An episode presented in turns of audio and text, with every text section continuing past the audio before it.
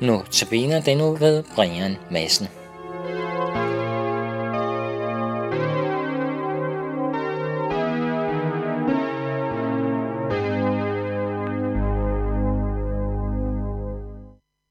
Så vil vi sige velkommen til denne uges Notabene-portræt her på Københavns Nærradio. I teknikken sidder Lars Friberg, og i studiet, jamen der sidder jeg helt alene, og mit navn det er Viggo Vive, men med mig på en telefon har jeg i næste uges øh, notabeneholder, og det er Brian Massen. Så Brian, lad mig lige sige velkommen til dig her. Ja, tak i måde. Og lige til at begynde med, selvom en del af vores lyttere formodentlig kender dig, så vil jeg lige bede dig om, kan du ikke lige bare sige et par ord om dig selv, sådan så vores lyttere får lidt en fornemmelse af, hvem er det, vi skal lytte til her på de næste uges Notabene-udsendelser? Det vil jeg forsøge på. Jeg hedder som sagt Brian Madsen. Jeg er uddannet diakon. Jeg er ansat i Indre Mission og har været det i over 25 år. Jeg har også været 10 år i København hvor jeg havde kontor inde i Bethesda ved Israels Plads. Så er jeg gift med Ellen, og jeg har fire børn og et barnebarn og to på vej. Mm. Har vi også et plejebarn. Så øh, det er sådan lige ganske kort lidt om den familiære situation og baggrund. Ja, fint. Øh, og Brian, jeg har prøvet at lave øh, jo øh, lidt research på dig. Okay. Ja, det skal man jo. Ja. Og der fandt jeg jo også ud af, at øh, du, som du siger, er uddannet diakon. Endda noget, der hedder socialpædagogisk diakon. Det er korrekt, ja. Og det skulle være sket, er det ikke på, øh, dia, nej, hvad hedder den, øh, den der, diakonhøjskolen i Aarhus formodentlig? Det er rigtigt, ja. Ja. Jo, øh, det, øh, det, der, der skete det, da jeg var ung, der var jeg egentlig på vej til at ville være revisor, eller læse økonomi på universitetet, eller noget i den stil, men øh, så valgte jeg at give sådan et, øh, et år af mit øh, ungdomsliv til noget missionsarbejde, og i den forbindelse, der, øh, der fik jeg øh, ja, sådan en overbevisning om, at jeg nok egentlig skulle bruge noget mere tid på mennesker, og knap så meget på tal. Og så var der nogen, der opfordrede mig til at tage sådan en, øh, øh, en uddannelse, som handlede om mennesker, og det blev så Diakonhøjskolen i Aarhus, og der har jeg så læst socialpædagogik. Ja. Og det blev en god forberedelse til det arbejdsliv, jeg så har haft nu i over 25 år.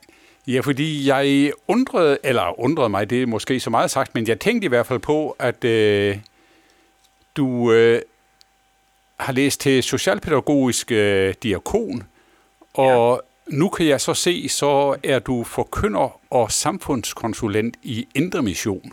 Ja, det er også rigtigt. Og det er jo... Øh, jeg ved ikke, om jeg skal sige, at det er noget af et spring, men det er der i hvert fald en forskel. Så hvordan endte en socialpædagogisk øh, diakon pludselig som øh, missionær i Indre Mission? Ja, men det var faktisk fordi, at jeg var klar over, at jeg skulle være missionær. Jeg tog uddannelsen for at lære noget med mere omkring øh, mennesket. Hvordan øh, tænker et menneske? Hvordan er et menneske? Ja. Pædagogik og pædagogik er faktisk... Øh, en rigtig god baggrund for at forstå sig selv og sine medmennesker. Ja. Øh, og så, øh, jamen, så har min tjeneste sådan udviklet sig øh, igennem årene, og i dag er det korrekt, der bruger jeg størstedelen af min tid som forkynder og underviser, mest i det jyske. Mm. Og øh, så har jeg også øh, 17 fællesskaber, som jeg er konsulent for, hvor de kan trække på min erfaring og ekspertise for foreningsarbejde og ja, hvilke problemstillinger de nu må stå i, og de gerne have drøftet med en person øh, omkring. Ja.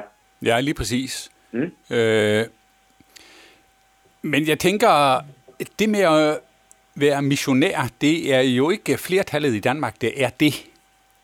Nej, det er det. Øh, så, så hvordan er du lige endt med det, øh, havde jeg nær sagt?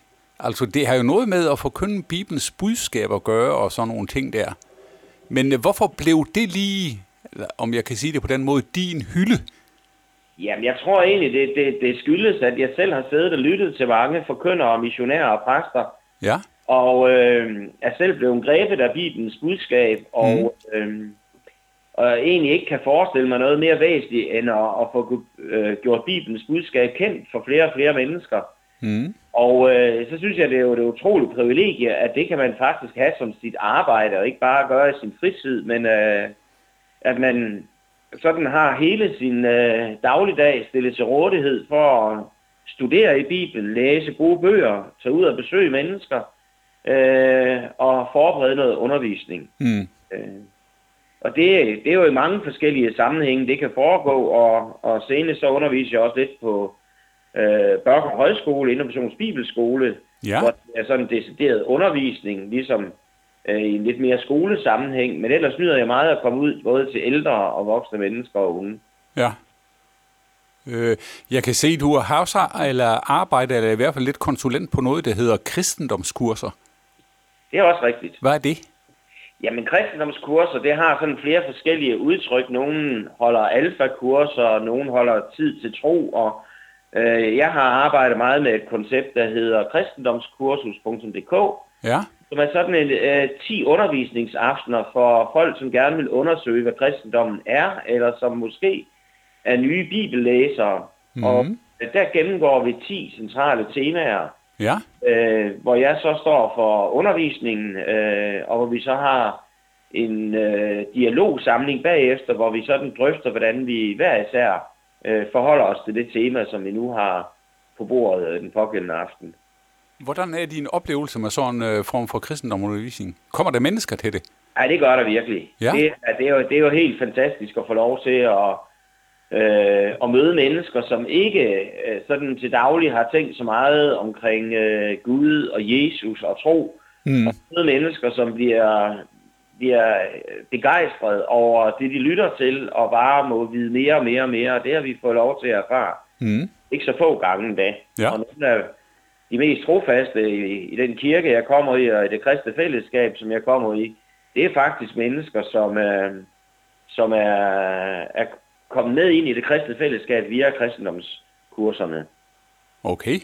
Ja, det er rigtig dejligt. Jamen det, øh, det, det lyder da rigtig spændende. Så folk tager godt imod den undervisning, kan jeg forstå. Ja, altså det er jo ikke flertallet af befolkningen, der har været på kursus, men Nej, nej, nej, nej. det tælles der i tusinder efterhånden. Ja. Og øh, jeg oplever egentlig, at, at der er en stor gruppe af danskerne, som øh, af forskellige årsager sådan gerne vil undersøge, jamen, hvad er der noget mere? Jeg mødte for eksempel øh, et sted i landet, Mm. En gammel maskinmester, som har sejlet over hele verden, tror jeg, man roligt kan sige. Ja.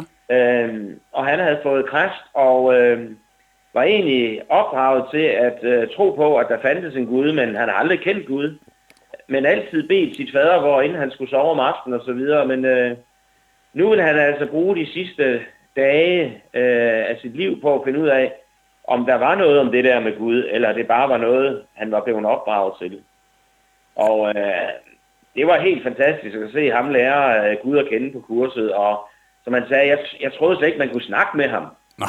Der er et forhold til ham jo. Altså, jeg kunne jo have haft et helt andet liv, hvis jeg, hvis jeg havde sådan fået et personligt forhold til Gud, mens jeg var ung, men øh, sådan blev det jo så ikke. Nej.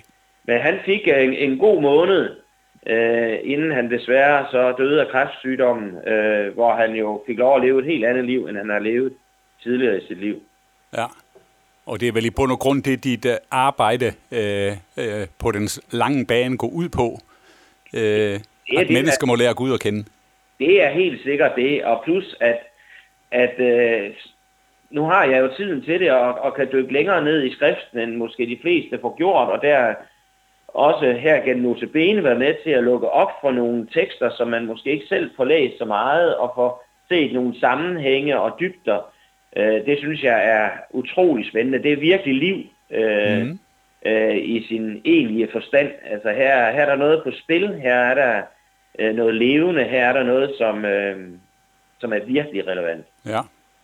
Så skal du holde notabene udsendelser for os øh, her på Københavns Nærradio, og det er vi rigtig glade for. Ja, Øh, kan du sige os lidt om, bare ikke, ikke ret langt, men kan du sige os med få sætninger, hvad, hvad skal vi høre om? jamen øh, jeg vil hellere sige, hvor jeg tager udgangspunkt i. Ja, det kan du så gøre. Nemlig, altså jeg har, har tænkt mig, at de her øh, seks notabene udsendelser, de skal handle om Hebræerbrevet. Mm-hmm. Et brev, som jeg har læst for mange år siden, men først for en 3-4 år siden, sådan rigtig øh, fik brugt tid på at komme ned igennem de enkelte verser, kapitler. Og øh, der er virkelig en guldgruve. Øh, så jeg vil, jeg vil sådan servere nogle øh, småbider fra Hebræerbrevet i ugens løb, hvor vi skal se noget om, hvilken Gud det er, vi tror på, mm. og hvordan vi kan komme i relation til ham. Det er utrolig spændende brev. Det lyder spændende, Brian. Så øh, vi vil her på Københavns Nærradio, så vil vi sige tak til dig, fordi du vil lave de her notabene udsendelser for os. Det var så lidt. Og vi vil ikke bare sige tak, vi vil faktisk også ønske dig Guds velsignelse over øh, dit arbejde øh, som øh, forkynder og som samfundskonsulent.